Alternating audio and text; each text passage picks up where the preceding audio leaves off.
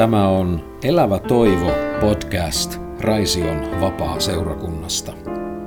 Raamattusarja pidettiin keväällä 2020.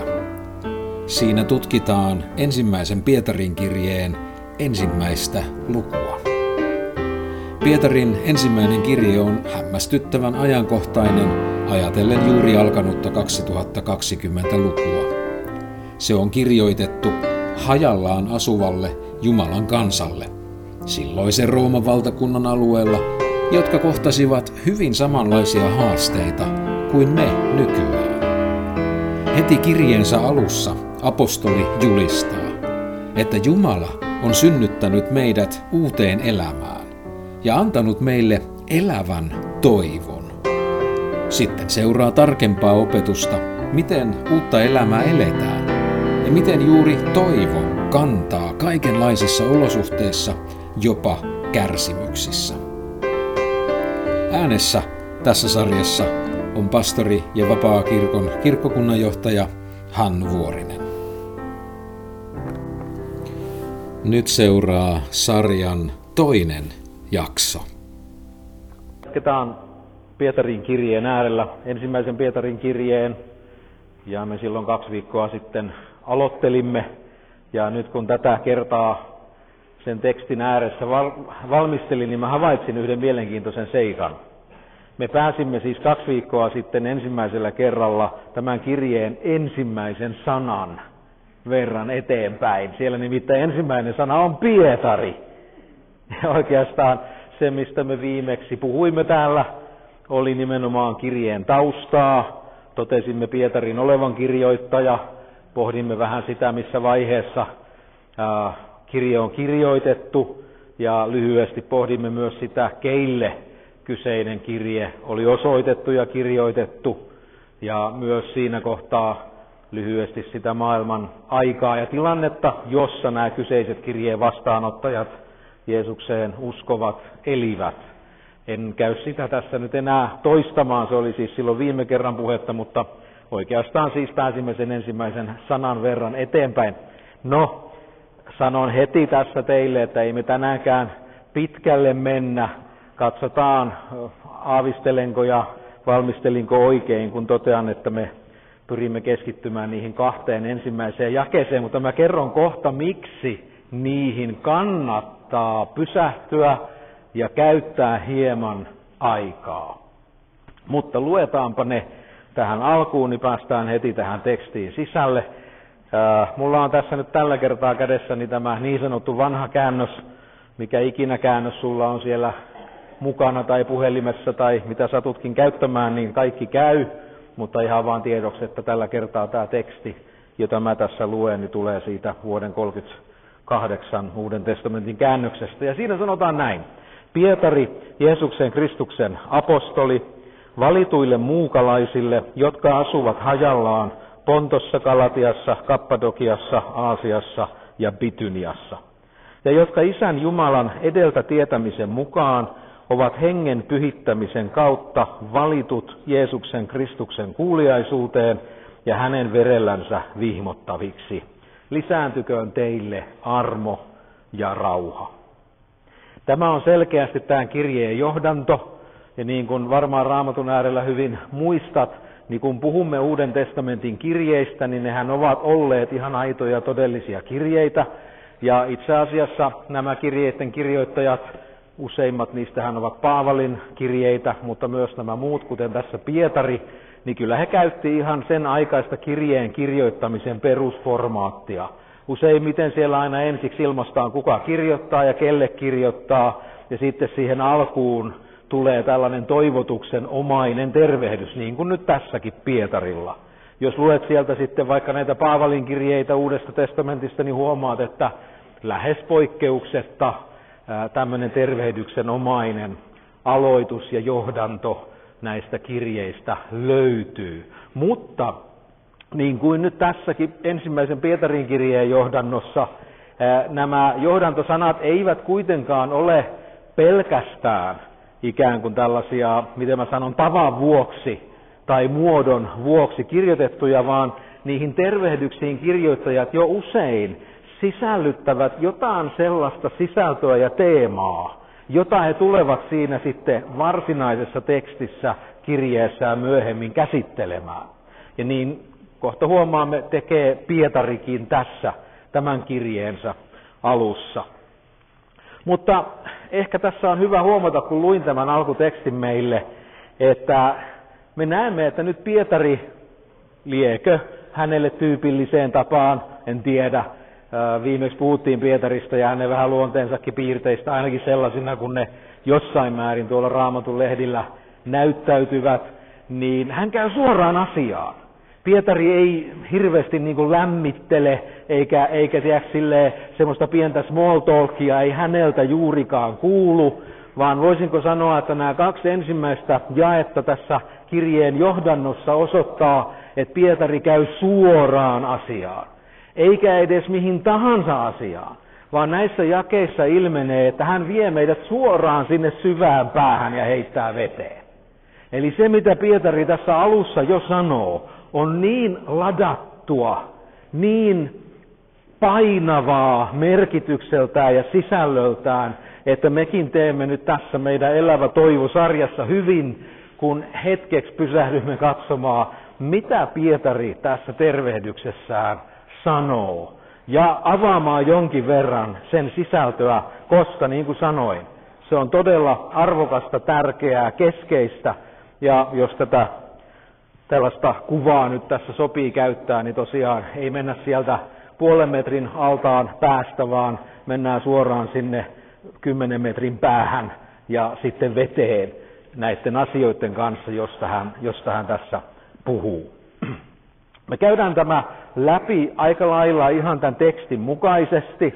Oli se sitten sun mielestä, no ei se varmaan ole kenenkään mielestä tylsää. Itse asiassa kun käytämme sitä tekstiä meidän jäsennyksenä, niin me itse asiassa sen myötä tulemme melkeinpä automaattisesti seuraamaan sitä ajatuksen kulkua, joka kirjoittajalla alun perin on ollut. Ja aika usein, ellei aina, raamatussa itse asiassa se on hyvin tärkeää, seurata sitä ajatuksen kulkua, joka kirjoittajalla itsellään on ollut. Toki raamatussa on sen kaltaisia tekstejä niin kuin tyyliltään, joissa tämä ei ehkä ihan näin vahvasti pidä paikkaansa, jos mennään joihinkin runon ilmauksiin tai laulun lyriikoihin, joita löytyy vaikka psalmeista esimerkiksi, niin silloin ehkä siellä semmoinen pieni poukkoilu ää, toimii paremmin, puhumattakaan jossain sanalaskujen kirjassa, jossa, jossa voi hyvinkin ottaa jonkin kokonaisen sanalaskun sieltä muualta erikseen ja pohtia ja tutkia sitä. Mutta nyt kun on kirjeestä kysymys, jossa on määrätynlainen punainen lanka, jota kirjoittaja sitten avaa ja kehittää ja laajentaa, niin tässä kohtaa mielestäni on hyvinkin perusteltua seurata aika vahvasti tätä tekstiä. No, en tiedä millä tavalla me tänä päivänä, miten sinä ehkä siellä mielessäsi jos sanoisin, että sanoppa kaksi äh, sellaista kuvausta, kaksi sanaa, jolla kuvailisit kristittyjä. Nyt ei tarvitse huutoäänestykseen ryhtyä, se voisi olla kyllä mielenkiintoista, mutta meidän aika siihen kauheasti myöten, niin en sitä mahdollisuutta anna, mutta ehkä siellä omassa mielessä voit vähän pohtia. Jos sun pitäisi valita kaksi sanaa, joilla kuvaisit kristittyjä, siis nimenomaan ei siinä mielessä, että millaisina heidät olet kohdannut ja tavannut, tai millaisena itseäsi ajattelet, vaan, vaan ihan niin kuin siltä pohjalta, mitä tiedät raamatun Jumalan sanan puhuvan meistä kristityistä, niin mitkä kaksi valitsisit sieltä kuvaamaan kristittyjä? Nimittäin tässä aloituksessaan Pietari valitsee kaksi, joita hän kyllä sitten alkaa heti avata, eli ikään kuin laajentaa ja osoittaa, mitä niiden sanojen takaa löytyykään. Mutta hän, hän kirjoittaa tässä, niin kuin huomaamme, hän kirjoittaa valituille muukalaisille. Valituille muukalaisille. Siinä kaksi sanaa, jotka apostoli Pietari valitsi. Me viimeksi huomasimme, että tämä kirjeen vastaanottaja joukko asui siellä suhteellisenkin suurella ja laajalla maantieteellisellä alueella, Rooman valtakunnan alueella, sen provinsseissa ja maakunnissa, ja totesimme, että se koostui seurakunnista, joissa ihmiset olivat joko juutalaissyntyisiä, mutta Messiaaseen Kristukseen uskovia, tai pakana syntyisiä, jotka olivat tulleet uskoa ja lähteneet seuraamaan Jeesusta. Sen kaltaisia olivat nämä vastaanottajaseurakunnat, ja nämä ihmiset on tietenkin hyvin erilaisia, miehiä, naisia, poikia tyttöjä, eri taustoista, eri ammateista, eri sosiaaliluokista, hyvin kirjava joukko ihmisiä, niin kaikille heille Pietari antaa nyt nämä kaksi termiä, kun hän puhuu heille velinä ja siskoina, Jeesukseen uskovina, kristittyinä. Ja hän puhuu valituille muukalaisille. No siinä alkuperäisessä tekstissä tämä valittu ajatus on ensimmäisenä. Itse asiassa sen kyseisen lauseen ensimmäinen sana on tämä valittu. Mutta koska se on sisällöltään hieman hankalampi, uskallanko näin sanoa, niin lähdetäänpä liikkeelle siitä toisesta ilmauksesta, joka on jossain määrin helpompi. Eli tämä ilmaus muukalaiset. Apostoli Pietari siis nimittää ja kutsuu meitä, kristittyjä, Jeesukseen uskovia, tällaisella termillä, termillä kuin muukalaiset, jotka asuvat hajallaan. No, tässä termissä Pietari tulee poimineeksi jotain hyvin oleellista Jumalan kansasta, joka on liittynyt Jumalan kansaan aina. Jos nyt lähdemme vaikka vaan sieltä ensimmäiseltä vuosisadalta, milloin kirjo on kirjoitettu, ja tulemme meidän päiviimme asti, niin me voidaan todeta, että ne ihmiset, jotka ovat syntyneet uudelleen hengestä, saaneet uskon Jeesukseen ja nyt elävät tätä uskoaan todeksi, niin heitä totisesti kuvaa hyvin sana muukalainen. Se tarkoittaa sitä, että tässä nykyisessä maailman ajassa, jossa me elämme, ihmisten keskellä niin kuin me elämme, meidän perheissä, sukujen keskellä, harrastuspiireissä, työpaikoilla, satunnaisesti kaupoissa, missä ikinä nyt ihmisten keskellä ja heitä tapaammekaan, on ihan kuvaavaa, että joo, kyllähän me täällä maailmassa selkeästi olemme osa sitä ja elämme maailmassa, eikö? Mutta jollain tavalla Jumalan kansa on aina leimannut tämän kaltainen piirre, jossa kuitenkin koemme enemmän tai vähemmän olevamme tässä maailmassa muukalaisia, vieraita, outoja. Itse asiassa kyseistä alkuperäistä sanaa voitaisiin kääntää ihan suoraan myös maahanmuuttajina, siis imigrantteina, sitä käytettiin myös sellaisessa yhteydessä jo siihenkin aikaan. Ja niin kuin tänä päivänä, jos ajattelemme meidän maassamme olevia maahanmuuttajia, niin kyllähän he täällä Suomessa elävät ja asuvat, eikö? Ihan suomalaisen yhteiskunnan keskellä ja enemmän tai vähemmän sen mukaisesti. Mutta esimerkiksi heidän kansalaisuutensa ei välttämättä ole suomalainen ainakaan vielä. Ja he ovat tulleet jostakin muualta.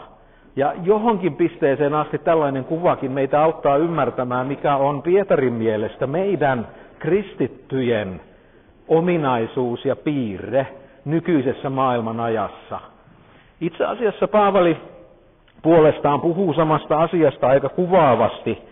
Ja jos käännät raamatussa sinne Filippiläiskirjeen puolelle, katsotaan sieltä Filippiläiskirjeen luvusta kolme, aivan luvun loppua, niin täällä Paavali on samaa asiaa opettamassa ja sanoo mielestäni aika kuvaavasti näin. Mutta meillä, no tämä on taas tämä 38 käännös, mutta meillä on yhdyskuntamme taivaissa, josta me odotamme Herraa Jeesusta Kristusta vapahtajaksi, joka on muuttava meidän alennustilamme ruumiin, kirkkautensa ruumiin kaltaiseksi sillä voimallaan, jolla hän myös voi tehdä kaikki itsellensä avamaiseksi. Siellä meidän uusi käännös 92 sanoo ihan hyvin tässä kohtaa kääntäen, että me olemme taivaan kansalaisia. Sillä tämä Paavalin käyttämä termi tässä nimenomaan viittaa muun muassa kansalaisuuteen. Hän sanoo tässä, että me kristityt olemme taivaan kansalaisia, vaikka elämme tässä nykyisessä maailmanajassa, joka ei suinkaan ole se taivasten valtakunta. Me ollaan täällä muukalaisia, me ollaan täällä imigrantteja, me ollaan täällä ikään kuin maahanmuuttajia, koska meidän kansalaisuutemme on siellä, missä Jumala on. Niinhän Paavali tässä muuten sanoi, huomasitko, meidän kansalaisuutemme on taivaissa. No mikä se taivas on? Puhuuko hän jostain hyvän aika siitä, mikä tuolla meidän yläpuolellamme on? Mikä tämä taivas on? No itse asiassa Paavalihan selittää sen. Hän sanoo, että kun meidän kansalaisuutemme on taivaissa, niin sieltä taivaista me odotamme Jeesusta Kristusta vapahtajaksi. Tietenkin joku ajattelee, että no eikö hän sitten tullut jo vapahtajaksi. Miksi Paavali sanoi, että me odotamme häntä vapahtajaksi? No, hän selvästi tässä lukemassani kahdessa jakeessa kuvaa, mitä hän tarkoittaa tällä Jeesuksen vapahtajana olemisella, sillä Jeesuksen lunastustyöhön, pelastustyöhön, se on vielä siltä osin, siis sen hedelmät ei itse työ, mutta sen hedelmät ovat vielä siltä osin kesken. Että mekin tässä Raision vapaaseurakunnassa tänään olemme nyt tämän alennustilan ruumiin kanssa tekemisissä. Eli meidän ruumiimme ei ole vielä kokenut käytännössä lunastuksen ja pelastuksen voimaa. Ja Paavali viittaa tähän sanomalla, että nyt kun me tässä maailmassa elämme muukalaisina, me jotka olemme taivaan kansalaisia, me odotamme sieltä taivaista Jumalan tyköä Herraa Jeesusta Kristusta vapahtajaksi, jolloin tämä hänen koko pelastustyönsä tulee myös ilmi, niin kuin hän siinä Filippiläiskirjeen kolmannen viimeisessä jakeessa nimenomaisesti kuvaa sanomalla, että silloin tämä meidän alennustilan ruumiimme muuttuu kirkkauden ruumiin kaltaiseksi, eikä sekään vielä riitä.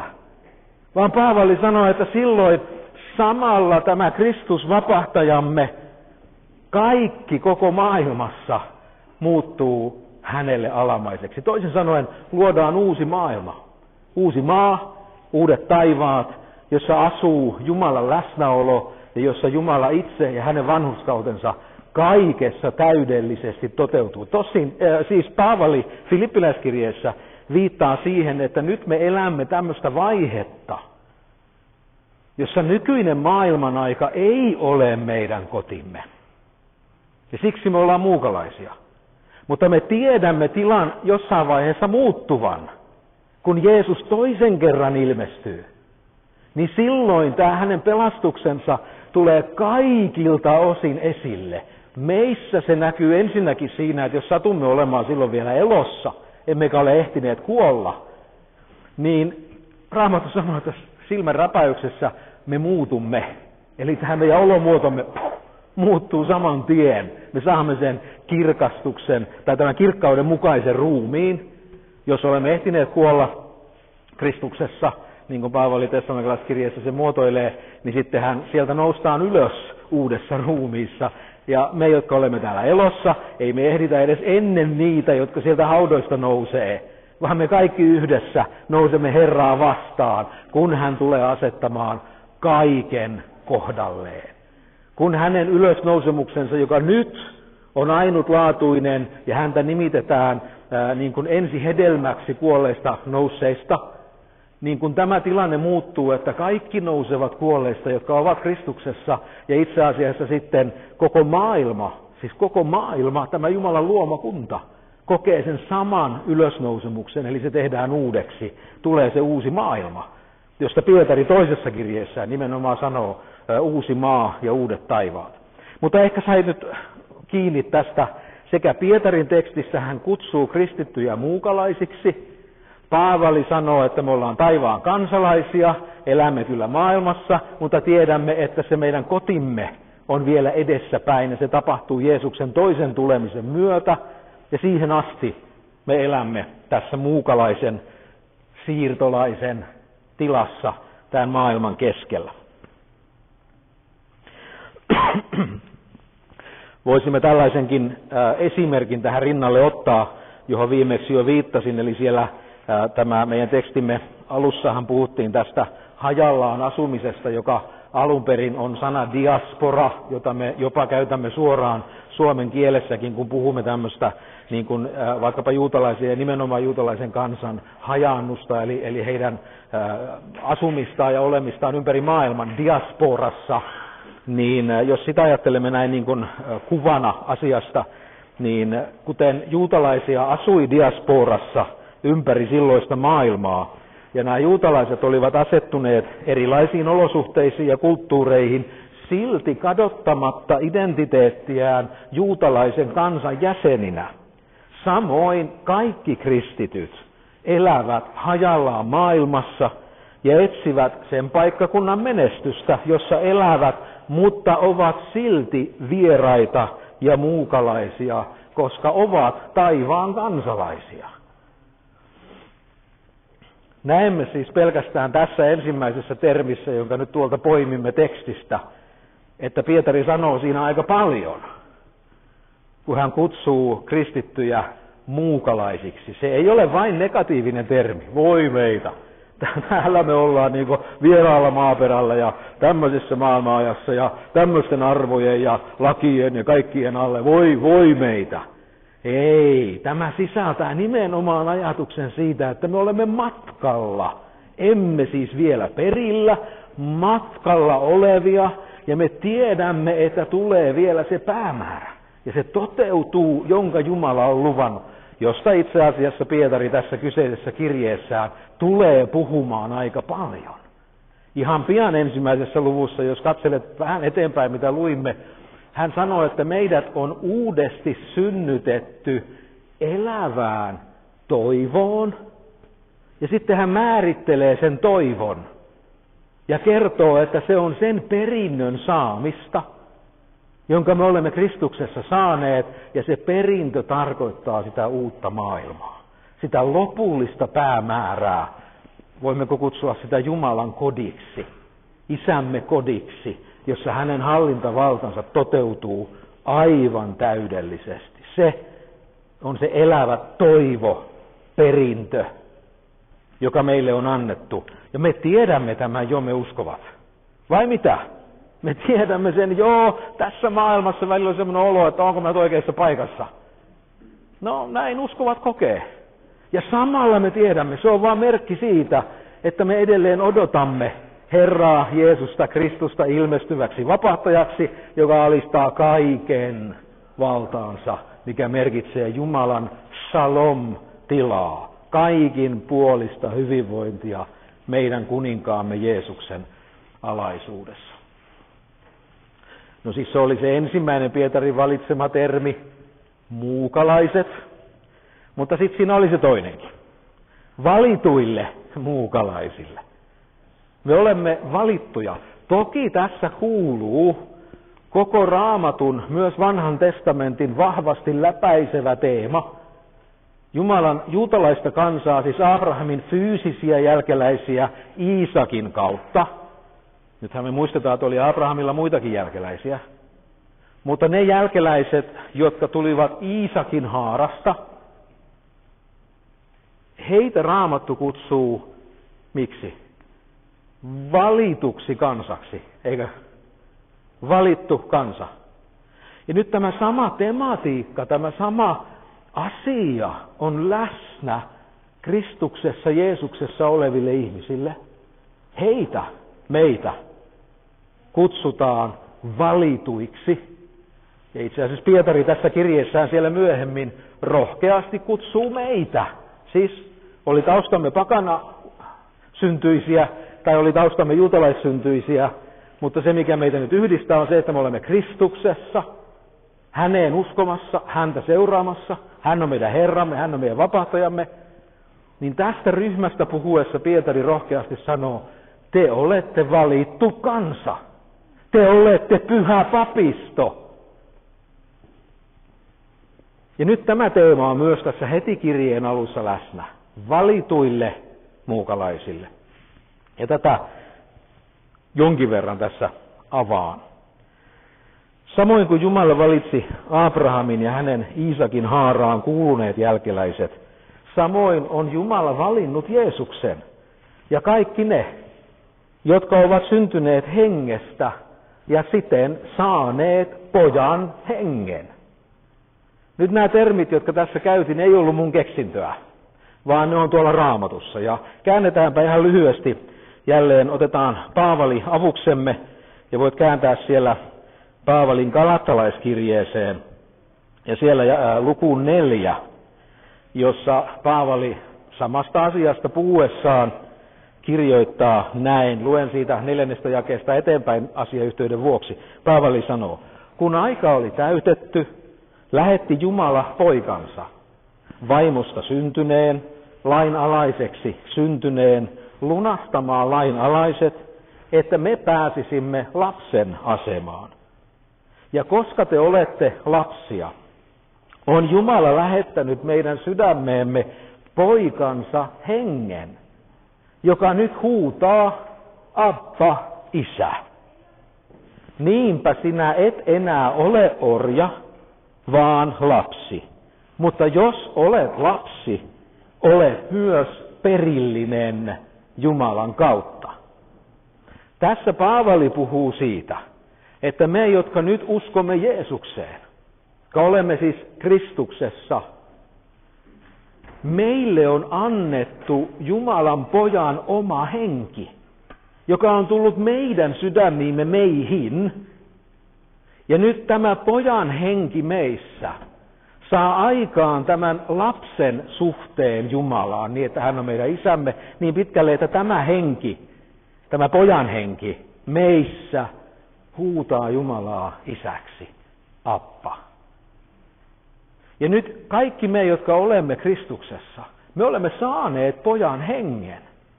Meillä on tämä suhde Jumalan kanssa, joka on nyt lapsen ja isän suhde. Joten me voimme todeta, että me olemme tässä kohtaa Kristuksessa päässeet tähän valitun asemaan.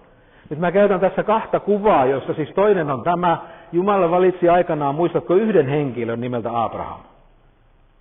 Ja sen jälkeen ne, jotka syntyvät Abrahamista Iisakin haaraan, ne ovat juutalainen kansa. Ja nyt Raamattu sanoo, että samanlaista fyysistä periytymistä ei enää tapahdu, vaan nyt se merkki, joka tehdään Jumalan kansaan kuulumisesta, tapahtuu ei fyysisessä lihassa, vaan sydämessä, ympärileikkaus hengessä, kun sydän ympärileikataan. Toisin sanoen, kun sydän merkitään kuuluvaksi Jumalalle. Sitähän se käytännössä tarkoitti. Ja nyt tämä työ tapahtuu ihmiselle, joka syntyy uudesti hengestä ja uskoo Jeesukseen. Niin kuin mä toivon ja rukoilen, että jokainen meistä olemme tämän ihmeen, tämän valtavan lahjan kokeneet ja saaneet ottaa vastaan.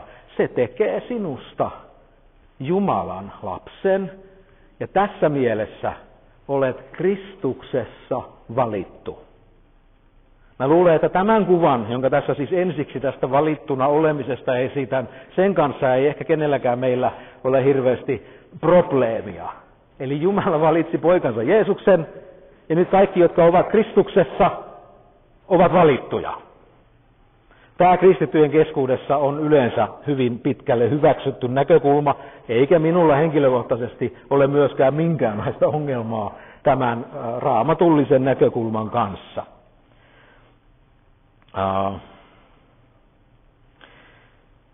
Kuitenkin me näemme tämän tällaisen valinnan kanssa, joka siis tapahtuu Kristuksessa, että se valinta itsessään tapahtuu Jumalan toimesta. Raamattu ei missään puhuessaan Jumalan valinnasta korosta siinä ihmisen roolia, vaan aina puhuessaan Jumalan valinnasta valitsija on Jumala. Se on siis hänen toimintaansa. Siitä esiintyy Uudessa testamentissa erilaisia sanoja, siellä puhutaan Jumalan, esimerkiksi, että jotakin on tapahtunut Jumalan suunnitelman mukaisesti. Vanha käännös käyttää hauskasta mun mielestä sanaa, kun se puhuu Jumalan aivoituksista. Eli meidät on kutsuttu Jumalan aivoitusten mukaisesti, ja mikä ettei hyvä suomalainen sana sekin on kuvaamaan sitä, että joku suunnittelee asioita ennalta ja toteuttaa niitä. Ja tästä Raamattu puhuu kun se puhuu siitä, että me ollaan valittuja, niin se ei koskaan aseta siinä korostusta ihmiseen, vaan aina Jumalaan, joka on se toimija ja tässä tapauksessa se, joka valitsee. Joten, kuten sanoin, me voimme ajatella valinnan tapahtuvan sen kautta, että Isä Jumala valitsi poikansa Jeesuksen jo ennen maailmojen perustamista ja luomista. Ja nyt jokainen, joka on Kristuksessa, tulee ikään kuin valituksi hänen kauttaan. Mutta samalla raamattu ei päästä meitä tämän valinnan kanssa ikään kuin näin, uskallanko sanoa helpolla. Vaan raamattu samalla antaa tähän rinnalle opetusta ja julistusta, joka menee ikään kuin, no voiko se pidemmälle mennä, kun kerran Jeesuksesta jo puhumme, mutta yhtä kaikki meidän ihmisen ja varsinkin yksilön näkökulmasta hieman, sanoisinko, hämmentävälle alueelle. Koska raamattu kiistatta myös puhuu siitä, että tämä valinta kohdistuu myös suoraan yksilöön. Siis tässä tapauksessa sinuun, minuun, jokaiseen, jolla on sydämessään usko Jeesukseen ja jotka ovat Jumalan lapsia. Raamattu antaa meille tähän myös perusteita ja käyttää sellaista kieltä ja sellaista ilmaisua, jossa me voimme raamatun ääressä myös mielestäni ihan turvallisesti ja rohkeastikin todeta, että kukaan meistä ei ole Jumalan perheessä sattumalta. Me kaikki olemme Jumalan perheessä, koska Jumala on niin tahtonut. Ja se on kohdistunut ei vain, tiedätkö, syntiseen ihmiskuntaan, vaan se on kohdistunut sinuun henkilökohtaisesti. Ja tässä kohtaa jälleen lainaan nyt Paavalia, niin kuin olen tehnyt näissä muissakin. Ja vaikka myönnän tämän valittuna olemisen kanssa, että olemme hieman sellaisella, sellaisella äh, vaikealla alueella raamatun tekstien kanssa, niin vaikka joku asia on vaikea ja sitä ei aina pysty hirveän helposti ymmärtämään, niin ei meidän silti pidä sitä ohittaa vai mitä? Jos Jumala on näin puhunut, niin on hyvä kiinnittää siihen huomiota. Ja niinpä tässä kohtaa hyvin nyt lyhyesti ja, ja ylimalkaisesti sen heti sanon, niin kuitenkin viittaan tähän Paavalin tekstiin, jonka löydät romalaiskirjeen luvusta kahdeksan. Ja siellä romalaiskirjeen luku 20, äh, jae 28 ja siitä eteenpäin. Se ensimmäinen jae on muuten uskoville kyllä todella tuttu. Sitä ensimmäistä jaetta 28 kuulee siterattavan hyvin usein, aivan siis aiheesta, en sitä kritisoi. Mutta itse asiassa se kuuluu jälleen tähän ajatuksen kulkuun, jota Paavali on roomalaiskirjeessä kehittämässä, jota hän on selittämässä. Ei se ole sananlasku irrotettavissa ikään kuin omakseen sieltä kaiken muun keskeltä, vaan se on läsnä tässä kokonaisuudessa, josta raamattu tässä tapauksessa nyt roomalaisten kahdeksannessa puhuu. Mutta luen nämä muutamat jakeet ja tässä jo teen vastoin sitä, mitä sanon. Eli kyllähän me nytkin tulemme roomalaiskirjeen keskelle ikään kuin yhtäkkiä. Mutta näin se vaan nyt täytyy tietenkin ajankin puutteen vuoksi tehdä. Täällähän Paavali kirjoitti näin. Mutta me tiedämme, että kaikki yhdessä vaikuttaa niiden parhaaksi, jotka Jumalaa rakastavat. Ja miten se jatkukaa? Jotka ovat hänen aivoituksensa mukaan tai suunnitelmansa mukaan kutsutut. Entä sitten? Sillä Siis nämä kuuluu koko ajan yhteen, siksi mä nyt korostan tämmöistä yhtäkin sanaa. Paavali jatkaa, sillä ne, jotka hän siis Jumala on edeltä tuntenut, nehän on myös edeltä määrännyt poikansa kuvan kaltaisiksi, että hän olisi esikoinen monien veljien joukossa. Mutta jotka hän on edeltä määrännyt, ne hän on myös kutsunut.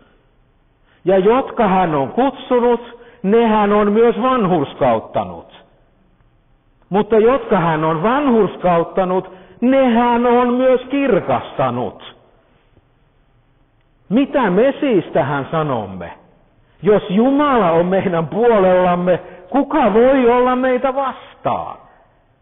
Huomaatko, tässä jakeessa tai jaksossa meitä ehkä, ainakin mua, siksi oletan, että joku muukin täällä on samassa veneessä mun kanssa.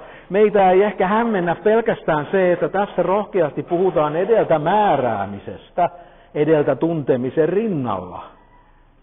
Täällä myös puhutaan menneessä aikamuodossa meidän kirkastumisestamme. Tässä kohtaa tämä kirkastuminen romalaiskirjeessä puhuu täsmälleen samasta asiasta kuin mitä vähän aikaa sitten luimme Filippiläisten kolmannen luvun lopusta, että kun Jeesus toisen kerran palaa, niin tämä meidän alennustilamme ruumis muutetaan miksi? Kirkkauden ruumiin kaltaiseksi. Kirkkaus voidaan kääntää myös Jumalan kunniana, sama sana, siis kirkkaus ja kunnia, itse asiassa on molemmilla sanoilla käännettykin meidän suomalaisiin käännöksiimme. Puhumme siis Jumalan kunniasta, Jumalan kirkkaudesta. Ja kun tässä viitataan tähän kirkastumiseen, niin siinä viitataan siihen kirkastumiseen, kun ruumiskin on tullut lunastuksen piiriin. Ja me olemme täysin sataprosenttisesti heijastamassa Jumalaa mikä tapahtuu vasta sitten siinä vaiheessa, jota aikaisemmin jo kuvasimme, että se on vielä tulossa, vai mitä? Mutta tässä romalaiskirjan jaksossa Paavali puhuu siitäkin ikään kuin menneessä aikamuodossa. Huomasitko, jotka hän on kutsunut, ne hän on vanhurskauttanut, jotka hän on vanhurskauttanut, ne hän on kirkastanut. Miten ihmeessä Paavali voi puhua ikään kuin lähtien liikkeelle ajasta, jolloin meitä ei vielä edes ollut – itse asiassa ajasta, jolloin koko luomakuntaa ei vielä ollut. Oli vain Jumala itse. Ja sieltä aikojen, onko se edes aikojen aamusta, kun ei siellä mitään aamua ole, se on aina ollut, mutta ennen maailmojen luomista, kun siis lähdetään liikkeelle, ja mehän me sinne näe, vai mitä? Kyllähän me ihmisinä niin pieniä ollaan, että aivan toivotonta edes yrittää ymmärtää tämän tyyppisiä sfäärejä, mutta näin Raamattu ilmoittaa. Siellä ennen maailmojen perustamista tapahtuu jotakin Jumalassa itsessään. Ja sitten tämä jaajakso kahdeksannessa luvussa roomalaiskirjettä, sen toinen pää asettuu sinne uuteen maailmaan, siis siihen, jolloin synti, saatana, kuolema, kärsimys, kipu, kaikki on totaalisesti pois ja maailma on ikään kuin luotu uudelleen. Se uusi luomus, josta raamatussa puhutaan, on tullut kokonaisuuden osaksi Eli silloin on uusi maa ja uudet taivaat ja siellä Jumala itse on läsnä ja kaikki on lopultakin shalom. Täydellisen hyvin. Tämä oli siis tämä kaari romalaiskirjan kahdeksannes, huomasitko? Aivan täältä ennen maailmojen perustamista sinne loppuun asti. Ja niinpä tässä näemmekin mielestäni, näin mä ainakin tätä yritän jotenkin jäsentää itselleni ymmärtääkseni raamatun ilmoitusta – pitäkää mielessä, mistä me puhumme, valittuna olemisesta. Niin me näemme sen, että täällä aikojen aamussa, nyt ei mennä Efesolaiskirjeen ykköseen, mistä löydät tästä tosi hyvää tekstiä, mutta ajanpuutteen vuoksi en sitä nyt lue. Että toi aika on muuten, mä, mäkin odotan sitä aikaa, kun aikaa ei enää ole. Tiedätkö? Mä kyllä muuten yhdessä seurakunnassa vieraillessani niin sain ohjeen seurakunnasta, että kuulehan Vuorinen, jos sun pitäisi lopettaa sillä kertaa oli iltapäivä ja mun piti lopettaa kello 14. Hän sanoi, että jos sun pitää lopettaa kello 14, niin sovitaan, että kello on 14 sitten kun lopetat. Siis hän tarkoitti sitä, että vaikka se käytännössä menisikin sen yli, niin sovitaan, että sitten kello 4. Miten mä tähän muuten eksyin? Mä jotenkin yritin puhua ajasta. Niin, nämä ajan määreet, niin Raamattu sanoo meille, että että siis tämä ensimmäinen kuva valittuna olemisesta, jossa väitin, että ei hirveästi kristityillä edes ole mitään ongelmaa, kertoo meille, että täällä Jumala itsessään valitsee poikansa Jeesuksen. Ja koska Jumala tietää, miten hänen luomalleen maailmalle tapahtuu, mikä on myös hyvin hämmästyttävä, eikö? Hänen edeltä tietämisensä koskee koko luomakuntaa. Siksi hän jo ennen kuin loi maailman, valitsee poikansa lunastamaan maailman. Siis hän tiesi jo silloin, mitä tulee tapahtumaan, ja hän päätti, että hänen poikansa tulee ihmiseksi ja kuolee ihmisenä lunastaen ihmiset synnistä ja synnin velasta ja sovittaa heidät. Ja tämän teon kautta koko maailma luodaan uudelleen. Nyt sellaiseksi kuin Jumala perimmältään tahto. Tämän päätöksen, tämän suunnitelman, tämän aivoituksen Jumala tekee jo täällä ennen maailmojen luomista ja valitsee poikansa. Mutta tämä roomalaiskirjeen teksti ei anna meidän jäädä pelkästään tähän kuvaan. Kun siellä kuvataan, että myös meihin nähden Jumala on meidät edeltä tuntenut. Ja sitten meillä on ollut yrityksiä, siis ihmisinä tarkoitan, tämä vaikea asia selittää sillä, että jos kerran Jumala on mut edeltä tuntenut, niin hän näki, että Vuorisen Hannu vuonna 1974 Porin, vapa, Porin ää, ää, vapaakirkon kesäjuhlilla valitsee Jeesuksen. Ja koska Jumala näki sen ennalta, niin, niin hän sitten valitsi minut. No kumma valinta se on muuten silloin? Minun vai Jumalan?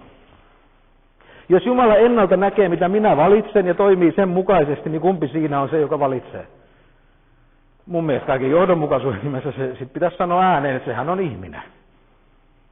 Ja Jumala sitten seuraa sitä ihmisen päätöstä. En tiedä, olisiko se näin. Mutta tässä tekstissä on se ongelma, että siellä Raamattu käyttää ihan rohkeasti, kiusallisesti sanaa, jotka hän on edeltä tuntenut, ne hän on edeltä määrännyt. Siis mitä määräämistä siinä on, jos Jumala toteaa sen, mitä mulle joka tapauksessa tapahtuu? Minkälaista määräystä se tarvii enää?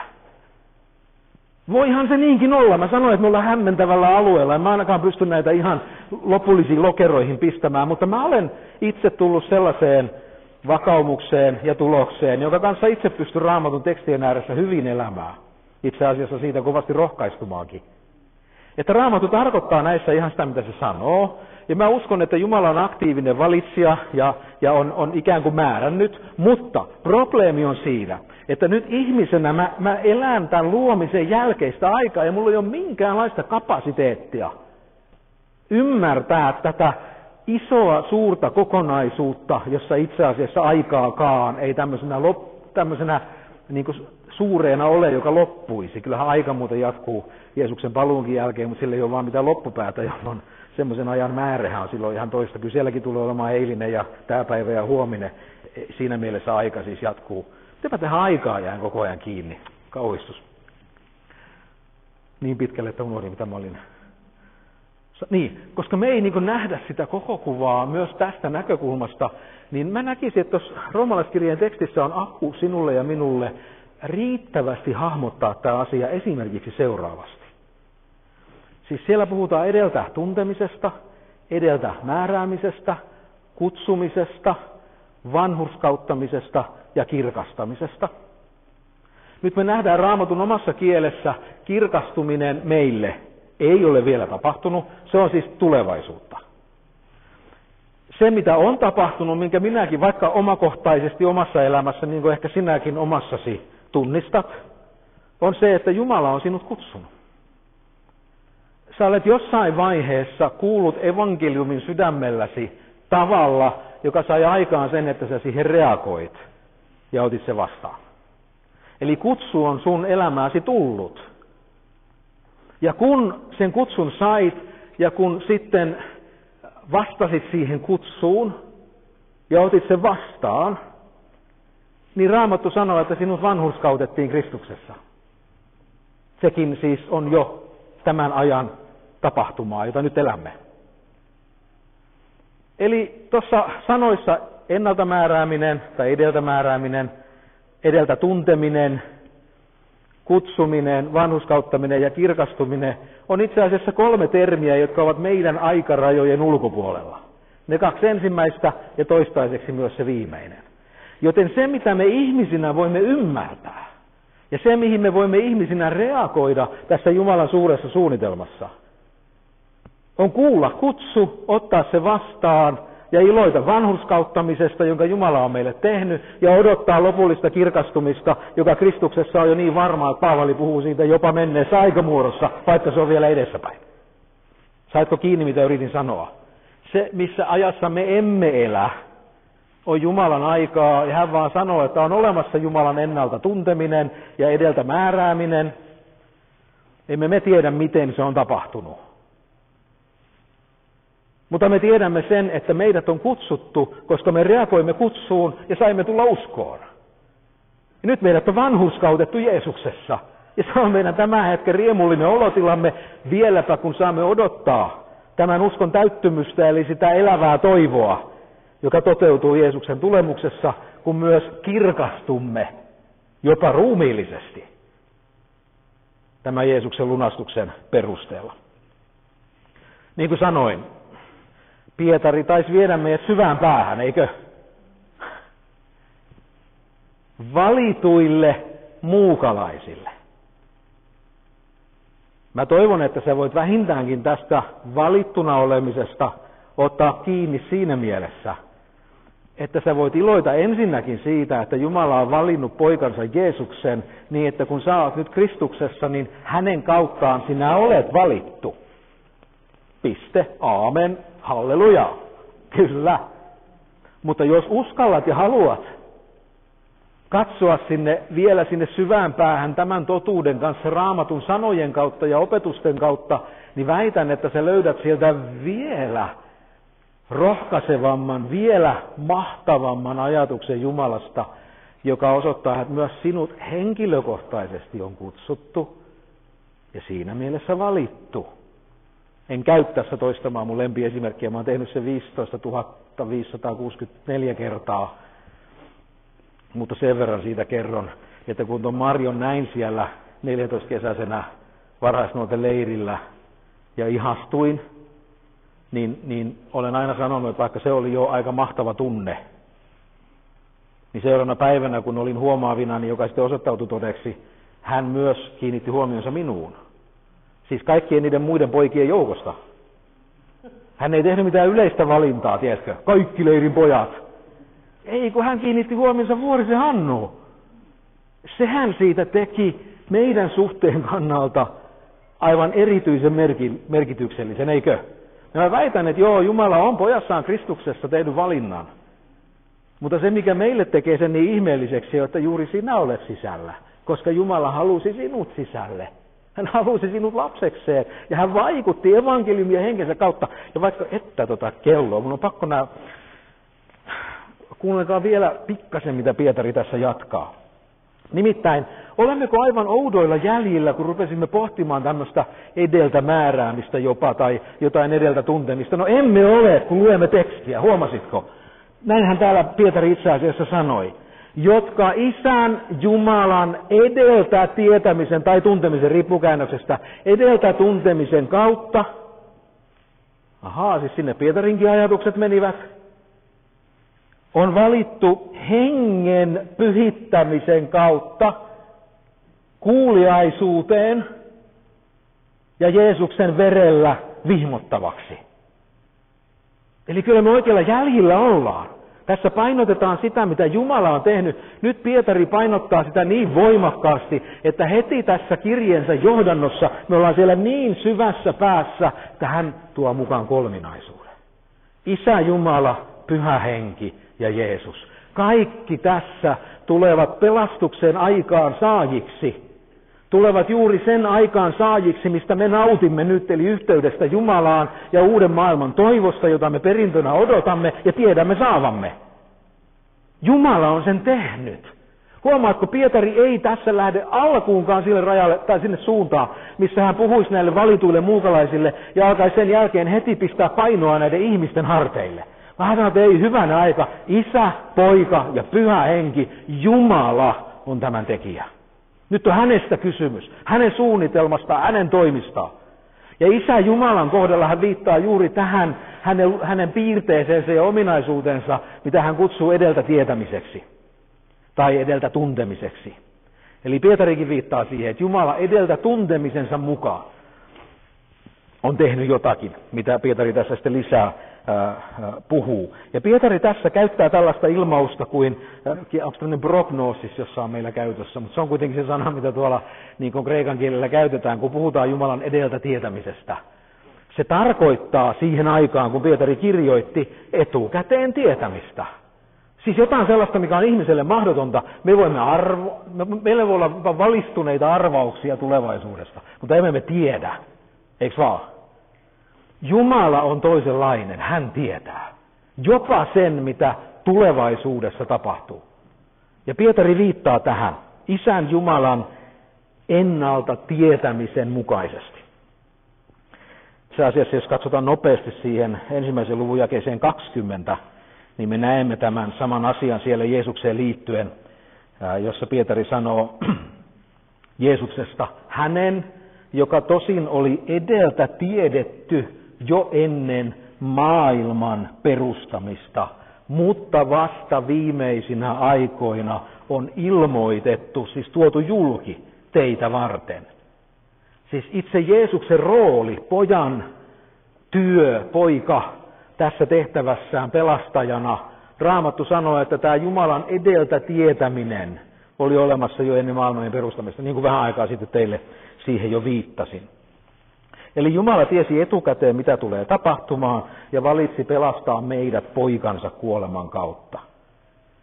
Ja mä uskon, että jokainen meistä, jotka nyt uskomme Jeesukseen, olemme Jumalan valitsemia ainakin siinä mielessä, että hän on tuntenut meidät etukäteen ja tiesi meistä jo kaiken ennen kuin edes synnyimme. Ja mitä taas tarkoittaa Paavalin roomalaiskirjeessä käyttämä termi edeltä määrännyt, on raamatun äärellä vaikeampi kysymys, ja se omassa mielessäni kuuluu sen kaltaiseen Jumalan salaisuuksien piiriin, jota on hyvin vaikea käsittää tällä puolella rajaa, joskin siihenkin voi uskoa, kun se on Jumalan ilmoitusta. No edelleen Pietari siis jatkoi, että tämä isän Jumalan rooli oli se, miten hän tiesi kaiken ennalta ja suunnitteli sen – ja sitten hän sanoo, että se on pantu toimeen hengen pyhittämisen kautta. Hän viittaa tässä nyt pyhän henkeen, se on aivan selvää tuon tekstin äärellä. Pyhän hengen työ ihmisessä kuvataan tässä, miten hän on meidät pyhittänyt. Mä sanottaisin tämän ystävät näin. Pyhä henki erottaa ihmisen Jumalalle erottaa ihmisen Jumalan yhteyteen ja Jumalaa varten, sillä pyhittyminen hän tarkoittaa asettaa erilleen määrättyä tarkoitusta varten.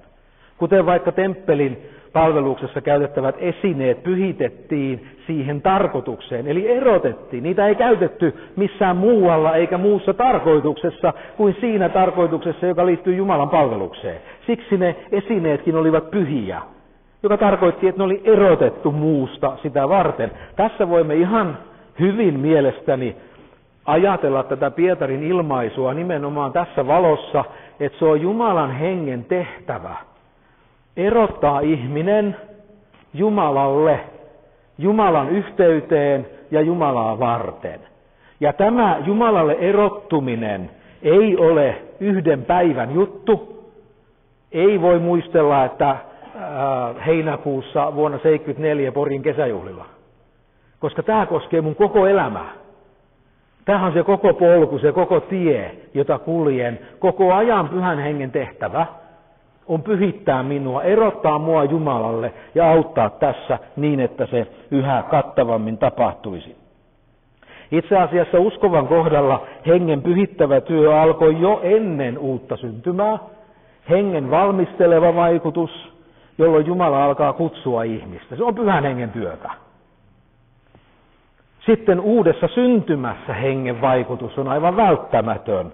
Nimittäin jos katsot, nyt me katso, kun aika tosiaan on jo loppu, mutta tota, katsot äh, ensimmäisen korintolaiskirjeen toista lukua, niin sä huomaat siellä Paavalin sanovan, että Jumalan salattu viisaus, joka on ristiin naulittu Kristus, tämä viisaus ei avaudu ihmiselle hänen omivoimiin. Siinä yhteydessä Paavali käyttää tunnettua sanaa, se ei ole noussut ihmisen mieleen eikä sydämeen, ei hän ole korvillaan siitä kuullut. Se on hänelle täyssalaisuus, siis verhottu salaisuus, jota hän ei näe. Mutta sitten Paavali jatkaa, kun hän puhuu, että se mikä ei ole ihmisen sydämeen noussut, mikä ei ole hänen mieleensä tullut, mitä hän ei silmillään näe eikä korvillaan kuule, siis tämä Jumalan salaisuus ristiinnallitusta pojastaan. Paavali sanoo, mutta meille, ja hän puhuu nyt uskoville, valituille muukalaisille, kun hän sanoo, mutta meille Jumala on sen ilmoittanut henkensä kautta, sillä henki tutkii Jumalan syvyydetkin. Se, että sinä olet uskonut Jumalan salaisuuteen, eli ristiinnaulittuun Kristukseen, johtuu siitä, että henki ilmoitti sen sun sydämelle. Se ei muuten olisi noussut sun mieleen. Se ei olisi tullut sun päähän. Sä et olisi sitä nähnyt siis ymmärtämismielessä. Etkä sä ole sitä kuullut tottelemismielessä, koska se ei tule ihmisen sydämeen. Luonnollinen ihminen, Paavali jatkaa saman luvun lopussa, ei voi, siis ei pelkästään ettei tahtoisi, vaan ei voi sitä käsittää. Koska se on tutkisteltava hengellisesti, siis hengen avulla. Ja nyt Pietari viittaa tähän, että kun me uudesti synnyimme, Tulimme Jumalan lapsiksi. Se tapahtui hengen vaikutuksesta, sillä henki ilmoitti meille Jumalan salaisuuden, joka on ristiinnaulittu Kristus. Ja sen myötä me pääsimme Jumalan perheeseen sisälle. Mutta se oli hengen työtä, hengen vaikutusta. Ja nyt uudessa elämässä hengen voima saa puolestaan aikaa sen, että me pysymme Kristuksessa ja kasvamme hänen tuntemisessa ja sen mukaisessa elämässä. Joten kun Pietari sanoo, että Isän Jumalan ennalta tuntemisen kautta ja hengen pyhittämisen kautta, niin hengen pyhittäminen merkitsee tätä koko hengen työtä, joka kattaa koko sun elämäsi ja jonka tarkoituksena on se, että sinä olet Jumalan yhteydessä ja sun on erotettu Jumalaa varten, joten sinä pyhityt. Ja sitten vielä äh, tässä puhuttiin Jeesuksen Kristuksen kuuliaisuuteen. Itse asiassa äh, siellä tässä kohtaa ei sanota Jeesuksen Kristuksen kuuliaisuuteen alkutekstissä, vaan pelkästään kuuliaisuuteen, koska Jeesus Kristus tulee niin kuin siellä ja-sanan jälkeen ja hänen verellään vihmottavaksi. Eli kuuluu tähän yhteyteen, mutta alun perin puhuttiin vain kuuliaisuudesta. Toisin sanoen Kristuksen kuuliaisuus ja kuuliaisuus hänelle kuuluu tähän, tähän samaan pakettiin. Eikö ole mielenkiintoista, että kun Paavali roomalaiskirja ykkösessä sanoo, mikä on hänen apostolin virkansa tarkoitus, niin hän ei sano, että se olisi se, että ihmisiä tulee uskoa. Itse asiassa sisältyy tietenkin siihen. Mutta ei hän sano näin, vaan hän sanoo, apostolin viran tarkoitus on synnyttää uskon kuuliaisuus Jeesuksen nimeä kohtaan. Ja Pietari viittaa tässä ihan samaan, Eli kyseessä on se, että nyt me hengen kautta kykenemme kuulemaan Jumalan totuuden, jopa Jumalan salaisuuden, joka on ristiinnaulittu Jumalan poika. Ja kuullessamme tämän totuuden ja kaiken, mitä hän sitten meille elämässä avaakaan, niin tämä totuus, se avautuu meille uskon kautta. Ja se, siihen, tämä suomen sana on tässä kohtaa tosi hyvä, tämä kuuliaisuus, koska se sisältää molemmat sanat kuuleminen ja sen kuulemisen noudattaminen. Muistatko, että kun Jeesus puhui vuorisaarnansa lopussa tyhmästä ja viisaasta miehestä, niin tyhmäkin kuuli Jeesuksen sanat. Siis kuuli Jeesuksen sanat, mutta oli silti tyhmä. Miksi? Koska hän ei tehnyt niiden mukaan. Viisas kuuli Jeesuksen sanat ja teki niiden mukaan. Ja se, että hän teki niiden mukaan, teki hänet viisaaksi. Ja elämästä tuli kestävä. Joten tässä kohtaa, kun puhutaan kuuliaisuudesta, niin me puhumme tällaisesta kokonaisvaltaisesta elämän asettamisesta Jeesuksen herruuteen. Se on tietoista, se on harkittua, se on opittua ja sitä pitää koko ajan opetella lisää. Sen tähden kun sanomme, että Jeesus on Herra, niin se tarkoittaa, että nyt me opettelemme asettamaan koko elämämme hänen tahtonsa alaisuuteen ja elämään niin kuin hän haluaa. Sitä on kuuliaisuus, uskon kuuliaisuus, kuuleminen ja sen noudattaminen. Ja nyt meidät on tähän asetettu Isän Jumalan ennalta tietämisen ja pyhän hengen pyhittämisen kautta. Tämä on nyt meidän uusi roolimme, siksi meitä kutsutaankin muuten opetuslapsiksi, eli oppilaiksi, eli oppijoiksi, koska me ollaan edelleenkin tiellä ja me saadaan oppia tuntemaan häntä enemmän. Ja siksi tämä viimeinen, johon tässä on pakko sitten, se on mainita, koska sitten vastataan piste Nimittäin tämä on ihan ehdottoman tärkeää. Mä melkein sanoisin, että jos tähän tulisi piste, niin voi meitä. Jos ajattelet, kun sä nyt noin sanot, niin no, miten sun kuuliaisuudessa laita on elämässä ollut? Vaikka nyt ihan viime viikkona tai viime kuukautena tai viime vuotena tai kymmenen vuoden aikana. Siis äh, oletko kaikessa ollut Herralle ehdottoman kuuliainen? Vai onko siellä joku sellainen kohta, missä vähintäänkin arvelet, että vähän niin kuin tahtomattaskin taisi mennä pieleen? Tai jos sitten rehelliselle päälle osutaan, niin ihan tietoisestikin meni pieleen. Ah. No onko mä edes sitten valittu? Kun kerran mun kuuliaisuus ei niin kuin oikein toimi. Sille tiedä, loppuun asti toimi. Täydellisesti toimi. Riittävästi edes toimi. Onko mä edes valittu sitten? No, niin kuin sanoin, tämä, tämä viimeinen on tässä ihan oleellinen. Meidät on valittu siis hengen pyhittämisen kautta kuuliaisuuteen ja, ah, siinä ei ole pistettä, ja vihmottavaksi Jeesuksen Kristuksen verellä. Suora viittaus uhritoimituksiin, jossa uhrattiin elämä ja sen elämän verellä pirskotettiin ja vihmottiin se, joka uhrasi. Merkkinä siitä, että nyt tämä uhrattu elämä puhdistaa tämä, tämä sijaiselämä, tämä sijaiskärsijä. Nyt se elämä puhdistaa tämän uhraajan elämän. No aikanaan Teppelissä sitä piti toistaa ja toistaa ja toistaa ja vielä vuosittainkin toistaa ja toistaa, kun ei se koskaan tehnyt ketään täydelliseksi. Mutta Raamattu sanoo, että nyt on tapahtunut täydellinen kertakaikkinen uhri. Sitä kutsutaan Jumalan karitsaksi. Hän on Jeesus. Ja hän uhrasi itsensä.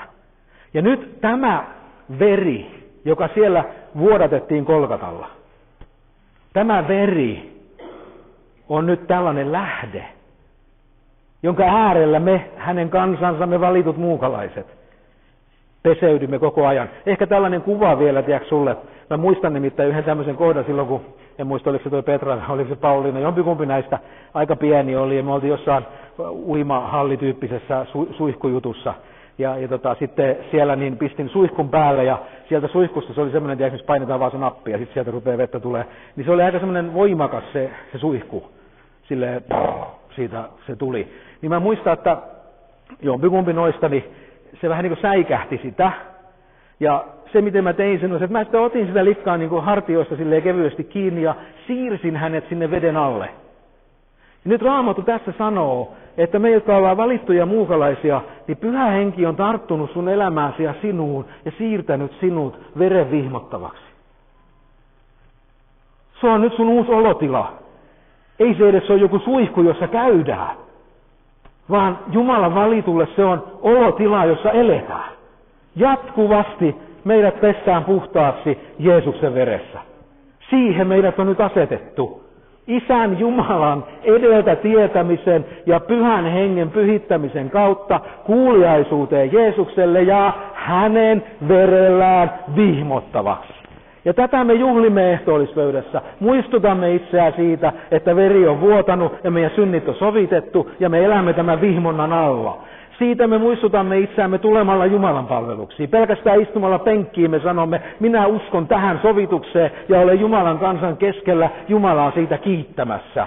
Sen me teemme, kun me rukoilemme ja tunnustamme hänelle syntejämme. Me tiedämme, että on annettu uhri. Ei ole epäilystäkään siitä, että me saisi anteeksi. Hän antaa anteeksi, koska hänen verensä sovittaa meidän syntimme. Huomaatko, miten, miten vahva tämä Pietarin aloitus on? Hän puhuu nyt meille täällä Raision vapaa seurakunnassa, jotka ollaan tässä kuulolla, tai jos joskus kuuntelee joku tätä jossain muussa paikassa nauhalta, niin hän, hän puhuu meille, jotka olemme Kristuksessa. Me ollaan valittuja muukalaisia, ja meidän isämme Jumala on jo ennalta tämän kaiken nähnyt ja suunnitellut, ja nyt pyhän henkensä kautta on meissä sen toteuttamassa, ja asettamassa meitä Jeesuksen herruuden alle hänelle kuuliaisiksi, tähän oppimiseen, tälle tielle, ja koko ajan hän siirsi meidät sinne pysyvän suihkun alle. Otti kiinni meistä ja pisti meidät sinne niin, että hänen verensä vihmoo meidät nyt jatkuvasti, koko ajan, puhtaaksi kaikesta synnistä. Joten ei ihme, että kun tässä voisi tiedätkö, sanoa, että eikö tämä nyt ole tarpeeksi, niin, niin Pietari vielä jatkaa ja sanoo, kun hän tässä puhutaan nyt Jumalan armosta, eikö? Jumalan rakkaudesta, Jumalan armosta. Tässä puhutaan siitä shalom, rauhasta, joka on kaikin puolista hyvinvointia Jumalan yhteydessä. Niin Pietari uskaltaa sanoa vielä tämän päätteeksi, mitä jo sanoin teille. Armo ja rauha lisääntyköön teille. Siis vieläkin lisää. Mä ihmettelen, jos me uskovaiset jaksetaan niin olla epävarmoja sen suhteen, että et niin että miten meidän tässä käy. Hyvän aika, jos Jumala on meidän puolella, kuka voi olla meitä vastaan? Kuka voi erottaa meidät Kristuksen rakkaudesta? Voiko tuska? Voiko nälkä? Voiko ahdis? Voiko perkelee henget? Paavalin vastaus on ei voi. Me olemme saaneet jalon voiton Kristuksessa. Koska tämä on nyt se uusi osa, perheen jäsenyys, valittuna elämistä, muukalaisina kyllä, mutta odottaen kodin ovien avautumista. mikä ei muuten ole jossain muualla, vaan itse asiassa Jeesuksessa yhdistetään se, mitä on taivaassa ja maan päällä. Tämä oli Elävä toivo podcast-sarjan toinen jakso. Kiitos kun kuuntelit. Tervetuloa mukaan jälleen kolmannella kerralla, kun pysähdymme Pietarin opetuksen ääreen sieltä ensimmäisen Pietarin kirjeen ensimmäisestä luvusta teemalla Elävä toivo.